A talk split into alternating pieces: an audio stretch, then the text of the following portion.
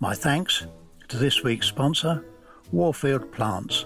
There is no better group of plants for flower power than forms of the shrubby potentilla, producing single rose-like flowers continually from June to the first frost. All are very easy. Hello and welcome to This Week in the Garden. I'm Peter Seabrook here to exchange some news, views, a bit of seasonal advice and uh, hopefully answer some of your gardening quandaries along the way. What's been in the diary this week? Well, uh, another very, very busy few days. The open letter signed by more than uh, 40 leaders in the garden and horticultural world asking for an open debate on the government's proposed ban on the use of peat by gardeners has certainly got a debate going. There are emails flying in and out from uh, all quarters. Some of them are not very polite, but the anti-peat lobby has uh, had it all its own ways for too long, and they're not taking kindly to having some of their uh, statements confronted and contested in uh, this week's uh, emails is a very good situation report on the uh, American uh, peat situation in trade magazine Grower Talks. The article there clearly demonstrates peat is being formed in Canada faster than the whole of North American horticultural and garden use. That particular article kills once and for all the uh, misleading suggestion that peat used in horticulture and gardens is uh, not sustainable. It is, and it can be a renewable resource. Earlier this week, I spent a, a day in uh, the Cambridgeshire Fens visiting a biofuel unit which converts uh, 20,000 acres of maize into uh, electricity I think something like 12.5 megawatts uh, per hour of electricity, and in, in addition, gas uh, to be fed into the grid. I very much hope to uh, get an interview with staff there in the next week's podcast. My visit was not so much uh, to see the generation of uh, fuel environmentally, but to get updated on the digestate at the end of the process an excellent product to provide uh, organic plant foods and uh, soil improvers. Back home, concerted efforts are being made to clear, clean, dig and prepare the polytunnel for spring crops. I managed as well to get uh, cordon and fan-trained red currants and culinary gooseberries pruned. Traditionally, such crops are, are recommended for north-facing walls and fences, and while mine are grown uh, and crop pretty well in just such a position, I believe uh, they would crop better facing the other three directions. What's in the news? Well, our uh, trade conferences and meetings are being cancelled wholesale and moving to virtual presentation. The Garden Centre Association and the uh, British Pot and Ornamentals Association conferences and AGMs have both been cancelled and moved online. Sutton Seeds uh, are introducing a tomato called Sugar Gloss. It's an F1 and they say it's even sweeter than Sungold. I'll be interested to put that to the test uh, next summer. You know, Sungold takes some beating. Uh, Sutton's also offer the new self-blanching, that is uh, above ground, celery tango. I rather hope uh, this summer to revert to growing trench celery. It uh, is quite a bit of work and quite tricky to grow, but unbeatable for taste and crunchiness. Unfortunately, few seed companies list the trench celery these days, but I see King's offer a red giant trench celery, and Robinson's, of course, have their exhibition white so I must get my order in for seeds. Blue Diamond uh, have added their 39th garden centre to their chain with the acquisition of Blackdown Garden Centre near Taunton. My uh, congratulations to Warfield Nurseries uh, former manager Julian Shaw on his uh, RHS 40 year long service medal. There are not many who can uh, claim such loyalties.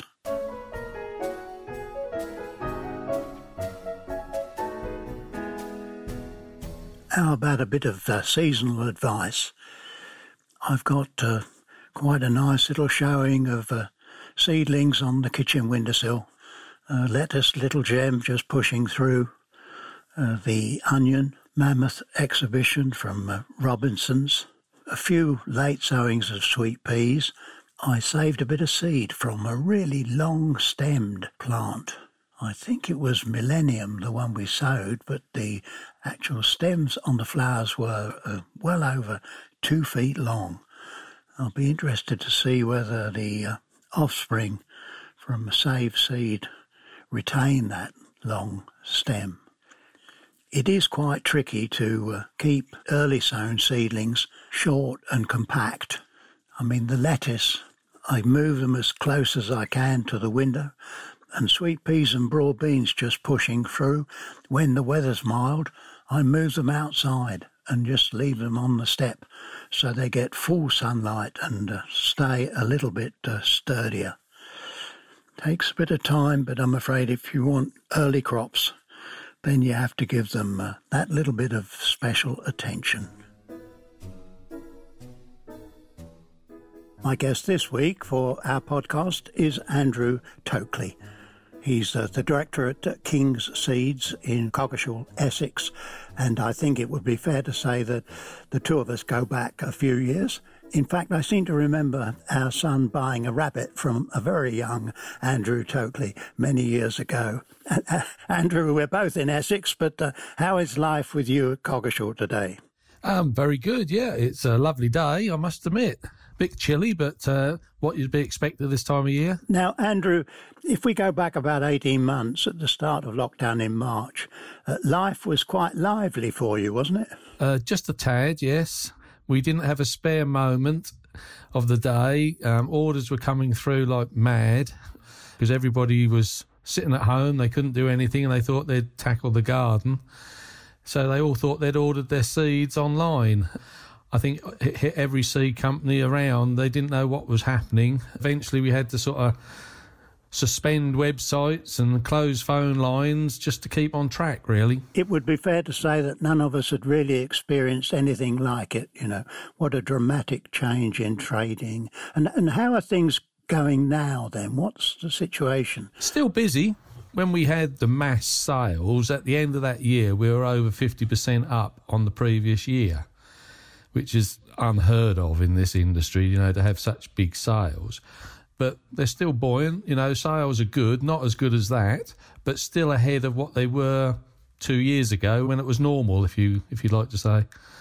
And what about the supply of seed then? Because if you get a 50% increase, most seeds people will be working from seed that is in stock, and it takes you, what, 12 or 15 months, perhaps two years to uh, build up an increase in uh, stock seed. So, uh, how did you cope?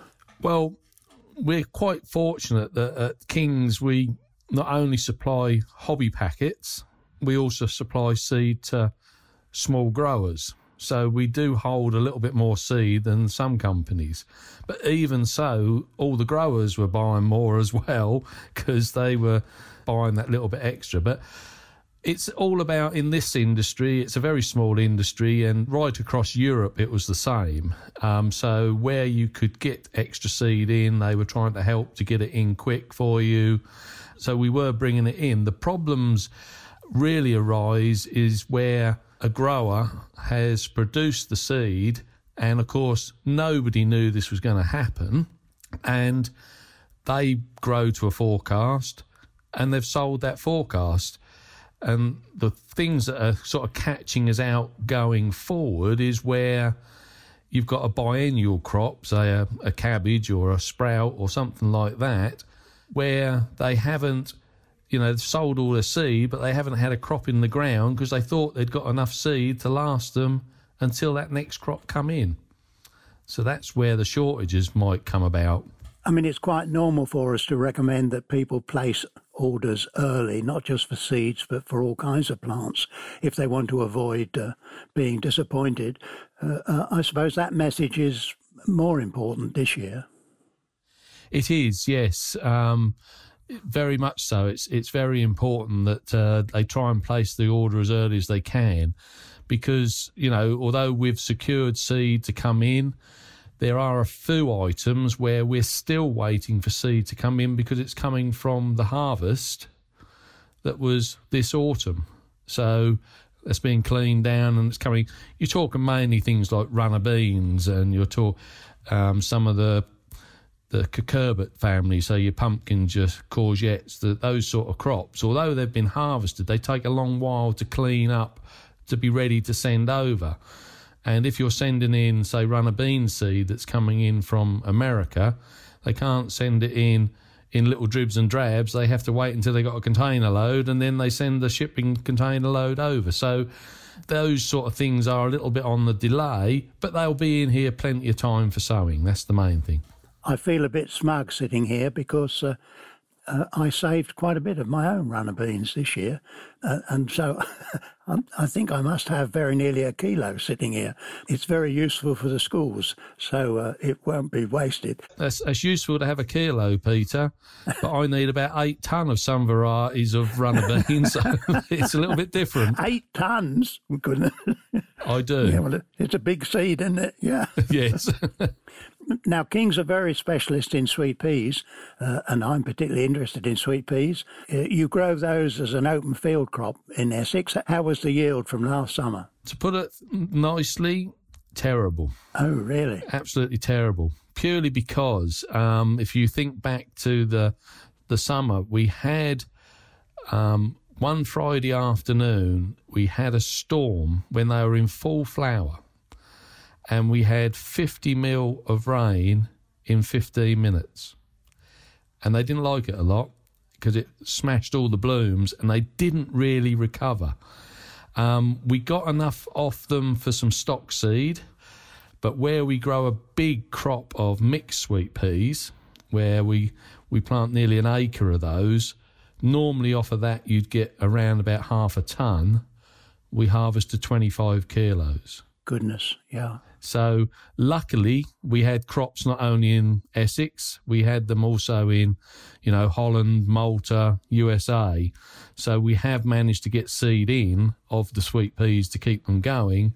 But obviously, those crops are coming in at different times, so they are gradually coming in. But most of them are here now, just a few coming in from USA to arrive.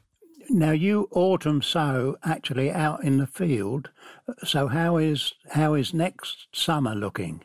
Well, they're up. They look okay at the moment. Everything's looking rosy at the moment, but there's a lot of time between now and when we harvest the next crop.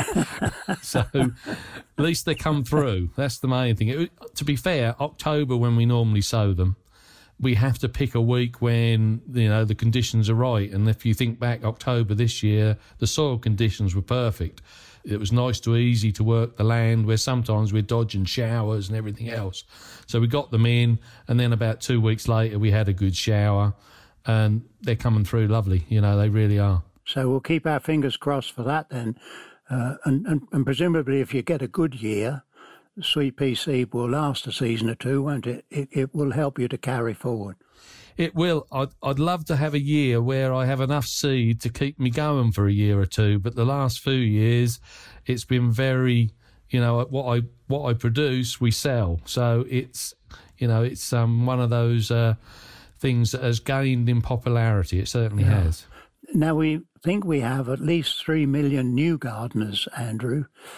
Um, I respect your skills and experience, not just uh, as a seedsman, uh, for a number of years, you've grown exhibition vegetables, I think, to a pretty high standard. In fact, uh, um, I think your local village people have my sympathy when you arrive with your uh, monster leeks and onions and runner beans grown to perfection.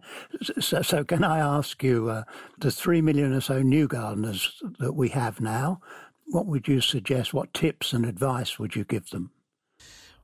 Well, the main tip I would give to anybody who's growing new from seed is always buy a good quality seed sowing compost. That's the main thing. Don't buy something cheap and cheerful. Buy a good quality seed sown compost and always water seedlings with tap water. Don't use water from a water butt because water butts can be dirty and at the end of the day a seed is like treating a newborn baby, and you wouldn't go and wash your newborn baby in a dirty river. so don't put that on top of your nice clean seeds, you know, because you want something nice and clean to grow. So always good seed sown compost, and always use tap water, which is clean. We know it has chlorine in, but if it's clean enough for us to drink, it's clean enough for seeds. Uh, very sound advice. Would would agree with that entirely. Now, what about choice of things to grow? Well, I have a few favourites. Um, if I was going to grow a carrot, I would always grow something like Eskimo, which has got some cold tolerance. And it was originally bred so that you could sow it in the summer and it would overwinter outside without having to worry about covering it or anything. You know, it's frost tolerant. But I grow it from the early spring right through, and I'm pulling my last row at the moment and so you've got nice carrots that I sowed in June, July time, um, and I'm pulling those, you know, in, in January time. So that's which is great.